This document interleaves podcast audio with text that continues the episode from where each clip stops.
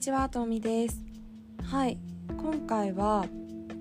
ちょっとね自分でもびっくりしちゃうぐらいあのシリアスというかちょもう社会の授業なんじゃないかレベルの内容をちょっと用意してしまったのでそこは一旦、えー、置いといてどうしてももう興奮せずにいられないでこのこの数日ずっと興奮しっぱなしのがですねあのトロイ・シバンが新しいアルバムをようやくリリースしまして「まあ、Something to Give Each Other」ってあのアルバムなんだけどもう今年の夏から私前喋ったかな？あんま覚えてないんですけど あのラッシュね。ラッシュ。あと「ゴッドミスタート」スターティッドかスターティッドからの「ワン・オブ・ザ・ガール」ですよ。ガールズか。びっくりだよ。あのミュージックビデオみんな見て。私ミュージックビデオって最近全然こうストリーミングサービスが始まってから全然見なくなっちゃって。多分なんか学生の時とかまだなんか YouTube 全盛期だった時ってね MV 見て音楽聴くみたいなのが習慣というか文化だったけどやっぱ今ってもう Apple Music とか Spotify でさ流し聴きするだけでさまあ YouTube でしっかりミュージックビデオ見るっていうのがない気がしてあの K-POP は見るかな。なんかどうしても気になるのがリリースされたら見るっていうのはあると思うけどなんかわざわざ検索して見るとかチェックするっていうのがまあなんかインスタとかでも見れちゃうし動画は。なんかなかなか見てなくってその中でもう全部この「ラッシュ」「ゴッド・ミスターテッド」「ワーム・ザ・ガール」が良すぎてめちゃくちゃリピしてます。あと曲とかこのアルバムももう金曜日からから金曜日の前もう Rush がリリースされた時から聴きまくって多分今年多分一番聴くアルバムなんじゃないかなって感じなんだけど。もうねその「ワーム・ザ・ガールズ」の中でねトロイがもう初ドラッグクイーンというか、まあ、女装ドラッグクイーンになるんだけどそれがもう美しすぎてなんだろう本当私涙出てきそうになるぐらいこう魅了されてなんか雰囲気もさビデオの雰囲気もなんか懐かしいビヨンセとレディー・ガガのなんかビデオフォンとかあとなんかもうジャネット・ジャクソンみたいななんかちょっと白黒のシーンとか入ってダンスとかあるとなんかすごいいろんななんかこう雰囲気がをこう連想させるというかでも唯一無二の美しさというかもう本当にトロイですかみたいな感じでなんかなんだろうもう本当に顎が落ちる感じ？あのでもその美しさにあなんかもう男とか女とかの次元じゃないなみたいな。なんか普通さどうなんだろう。あなんかえー、女装までしちゃったんだみたいなさ。なんかそこでもう一気にさあこの人ドラッグクイーンなんだみたいな。なんかあトランスなんだみたいな。なんかいろいろあるじゃん。なんかもうああゲイなんだみたいな。なんかもうそういう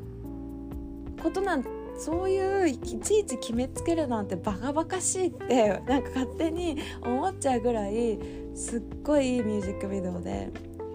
超感動しました。ぜひ見てない人ぜひ見てください。びっくりするんで、え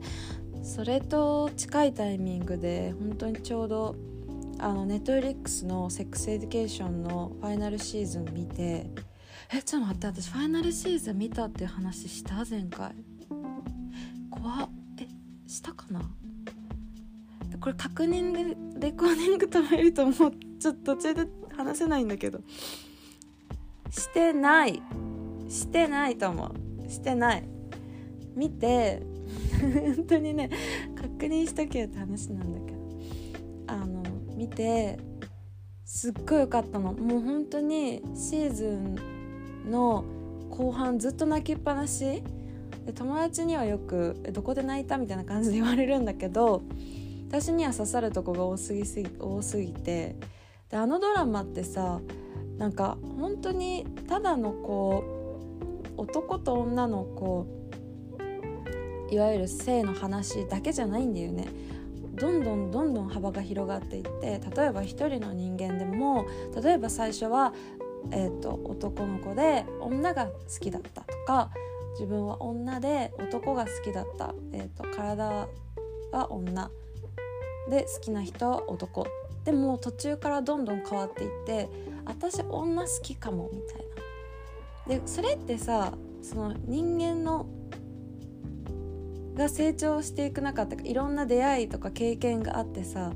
変わっていくわけじゃん。だから一人の人間でも決められない時ってあると思う。とかあれこれなんなんか周りと自分が違うんじゃないか。あれおかしいなって思ってたら私ってもしかして誰のこともこう性的に見れないアセクシャルなんじゃないかとか。あとはそのもともと体の障害を持ってて普通の恋愛ができないとか。なんかね本当にいろんな環境とかいろんな状況だったり経験をする人が出てきてで全然ネタバレにはならないと思うんだけど結構シーズン4か最終シーズンっては途中で障害者もフォーカスするんだよね。でもそれまですっごい自然に話の中で共演者とこう本当に自然に入ってるの自分あの見てる側も違和感を感じない感じで。で途中でちょっと問題が起きるんだけどそれで私たちもハッて進めれるシーンがあるんだけどなんかそれもやっぱこのドラマすごいなと思って。でもともとさやっぱ日本とかのドラマとかだとどうしてもこう誇張されがちなんにしてもその障害者とかにしても例えばセクシャリティにしてもちょっと誇張されてや色元色物っていうのが前提で話が進んじゃう。でも全然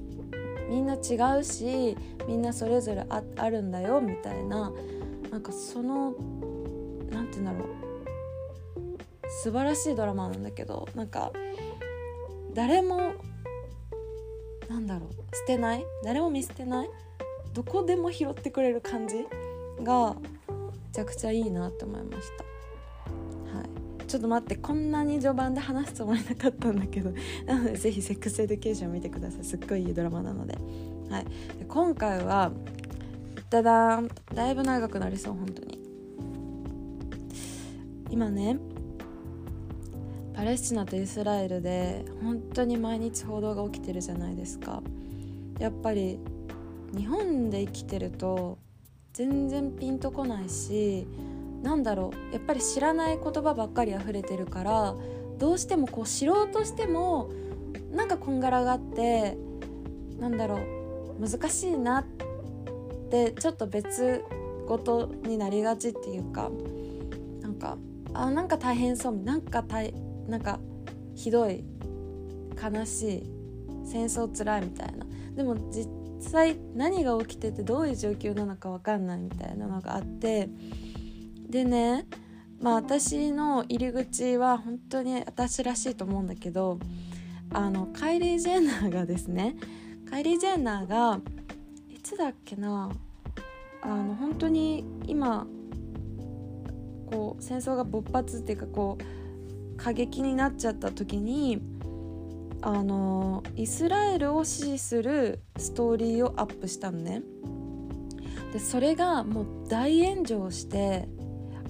もう100万人以上のフォロワーを失ってんの。でその時にさあイスラエル支持するのが悪なんだみたいなさ。でもなんかハマスの攻撃とか言ってるなとか。本当にこんがらっちゃった自分の中で。でやっぱりここははっきりしたいみたいな。で他にフォローしてるさベラとかジジとかはさパレスチナのやっぱサポートのこう投稿とか発言してておーおーみたいな感じになってて。でやっとその場で最初私が理解できたのはそのカイリーの周りのジジとかベラとかなんなら超親友のもうファイとかファイカドラね。ファイカドラもパレスチナ人だからとかシム・ヘイズとかもそうだけど周りにパレスチナ系がいるのになんでそんなこと投稿したの？みたいな。だから知識とケアが足りてなかったよね？みたいな感じはすごい理解できた。理解できたしじゃあなんだろう。やっぱもっと知りたいみたいな。私もやっぱり生半可な知識じゃダメだなって思いましていろいろ調べたんですね。でさっき、えーと、ジジ・ハディットとかベラの話したけどえっ、とねそうあの彼女たちの父親がモハメド・ハディットって言ってあのパレスチナ系アメリカ人だったの。でえっ、とアラブ・イスラエル戦争中に生まれたんだよね。でそのお父さんが赤ちゃんの時に家族がシリアの難民になってで10代の時にアメリカに定住したらしい。でそこで生まれたのがジジとベラらしい。で完全にパレスチナ。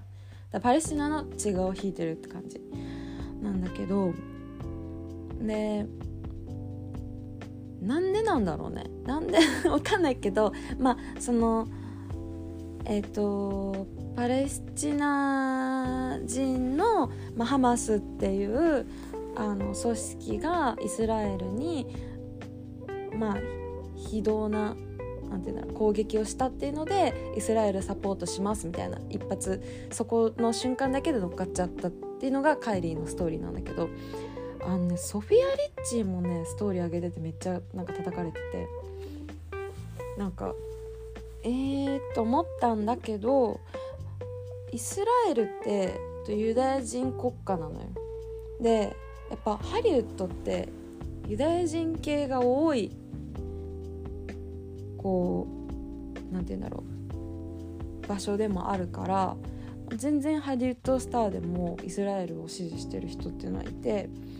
まあ、なんかこうねもう私のちょっと興味から歴史に紐づいているわけなんですけどでめっちゃ調べたしめっちゃ勉強したの。でも単純にこれは私の独学だしなんだろう間違ってることもあるかもしれないけどちょっと簡単にかん全然簡単じゃないけど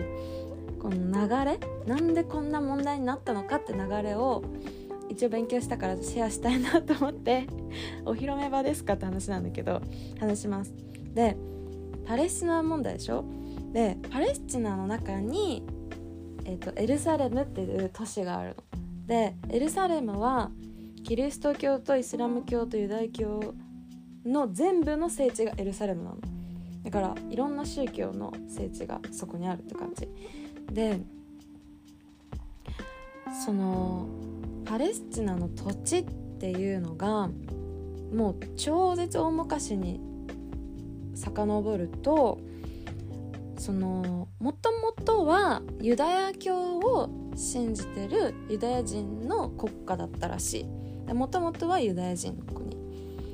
だけど2000年ぐらい前にそのローマ帝国の時にローマ帝国に滅ぼされちゃったの。でしょうがなくそこにいたユダヤ人はまあ世界中ちりぢりになりました。でまあそのいろんなこうね元そのパレスチナの土地にいろんなこう帝国とかさなんか何々人とか移住する中で、まあ、その移り変わりの中でアラブ人、まあ、今でいうパレスチナ人が住むことになったと、まあ、パレスチナパレスチナ人が住みますと。でその一方でその世界中に散っちゃったユダヤ人はそのキリスト教がヨーロッパで広がり始めちゃったから差別とか迫害をもうこんその時から受け始めちゃうのね。で19世紀ぐらいにやっぱユダヤ人の中でやっぱパレスチナに帰ろうみたいな運動が起き始めてなんかそれがちょうど第一次世界大戦の時だったのって。ででなんでって私それと同時にユダヤ人ってさなんかお金持ちのイメージとかあるじゃん。賢いとか。でそれなんでかっていうとその迫害された時に普通の人がつかない仕事っていうのが金融業だったんだって。めんどくさいからかな。私その辺全然調べてないんですけど。とりあえずその金融業だったらしい。でそこでお金とかに詳しくなったしその勤勉でちゃんと次の代まであのこのお金の勉強とかさせるっていうのがあったから結構どんどんどんどんユダヤ人っていうのはお金に強くしかも財も持つようになっててでそれで第一次世界大戦の時にここでイギリスがめっちゃ悪いやつなの。イギリスがその第一次世界大戦でお金が欲しいからユダヤ人の財閥にそのお金目的で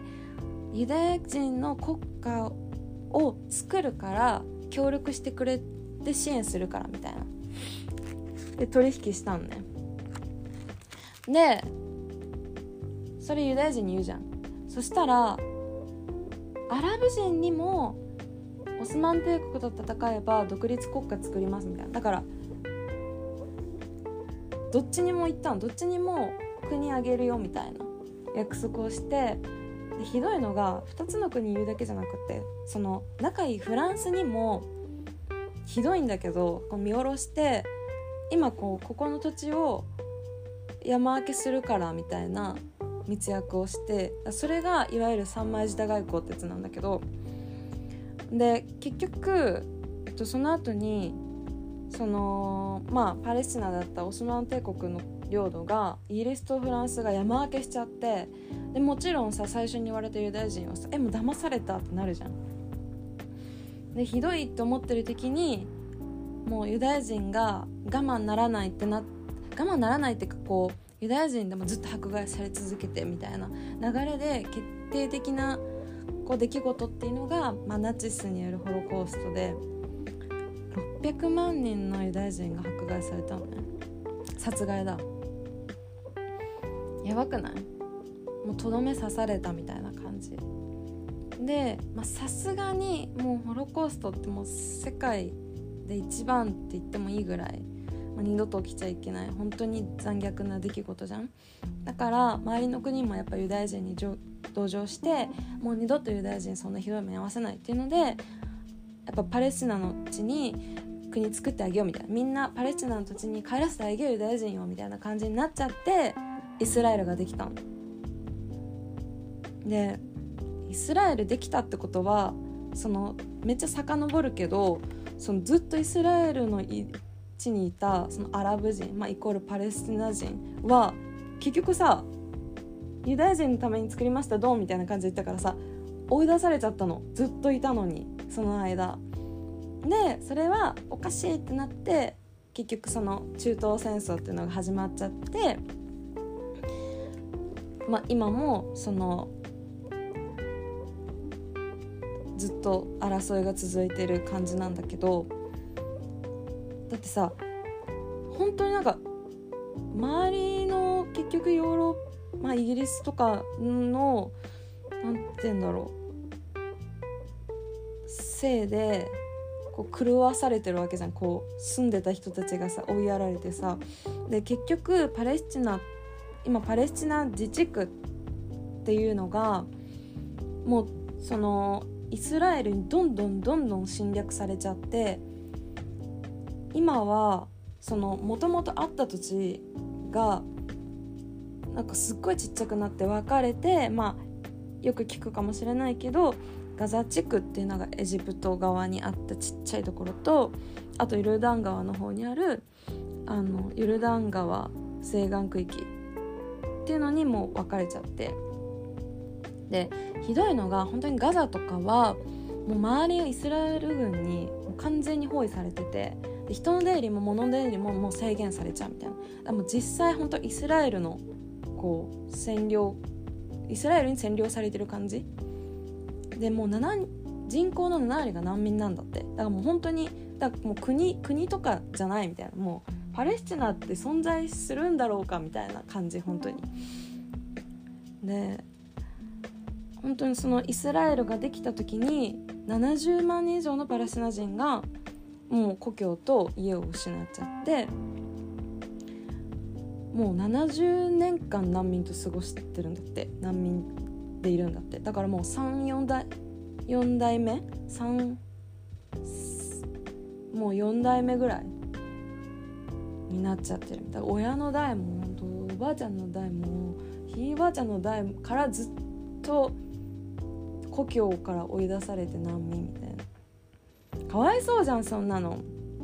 ってなるじゃんでユダヤ人もかわいそうじゃんどっちもかわいそうみたいな。で、まあ、よく聞くハマスなんだけど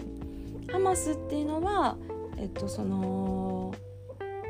イスラム教の教えをもう厳格に守ろうっていう人たち。で、まあ、パレスチナ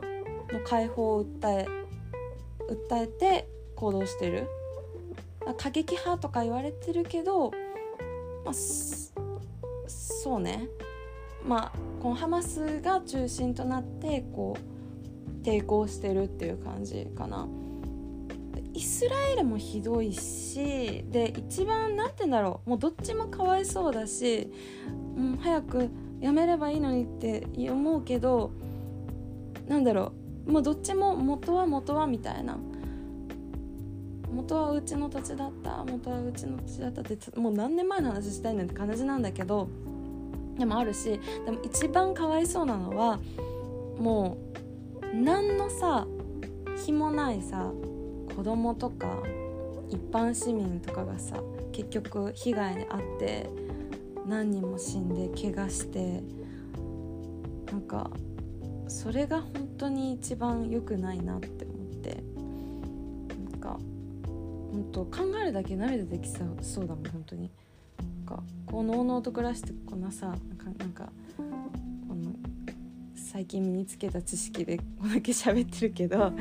でもなんか最初カイリーのねストーリー見て思って思ってからいろいろ自分で調べて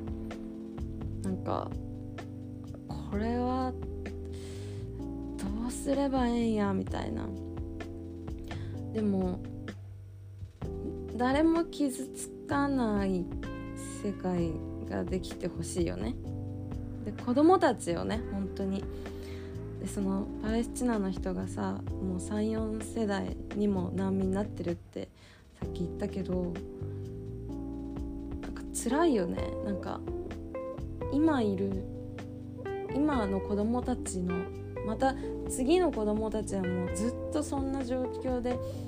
いるんだって思うとぐっと心が痛くなるからなんかどうにか解決できないかなって私も、まあ、常にニュース聞いて思いました。うん。だいぶ一人語りというか毎回一人語りなんだけど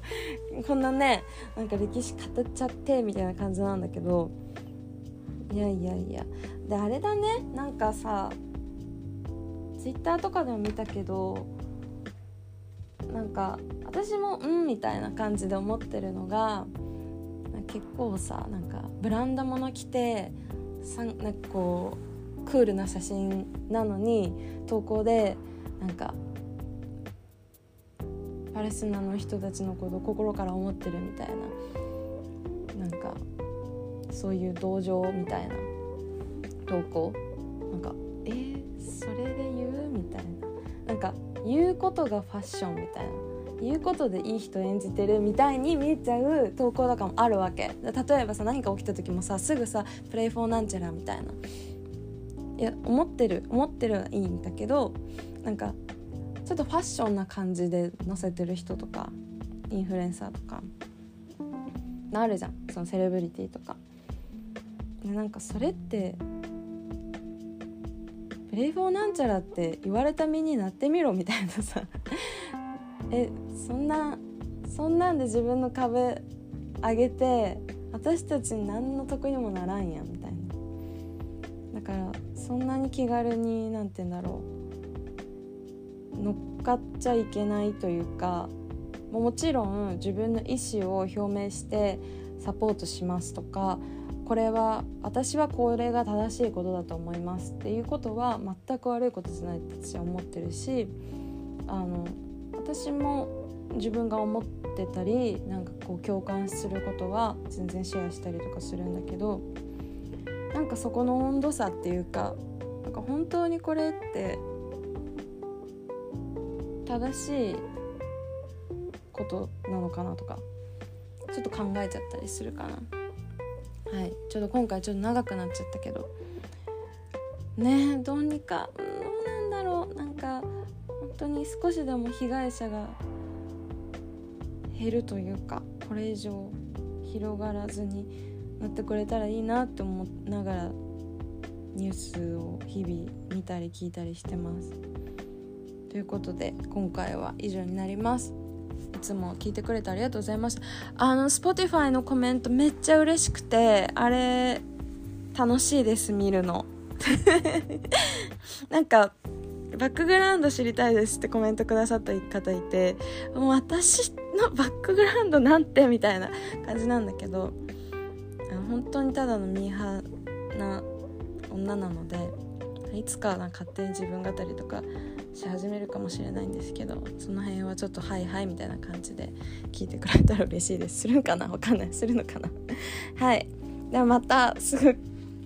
ちょっと更新できたらいいと思います。じゃあね。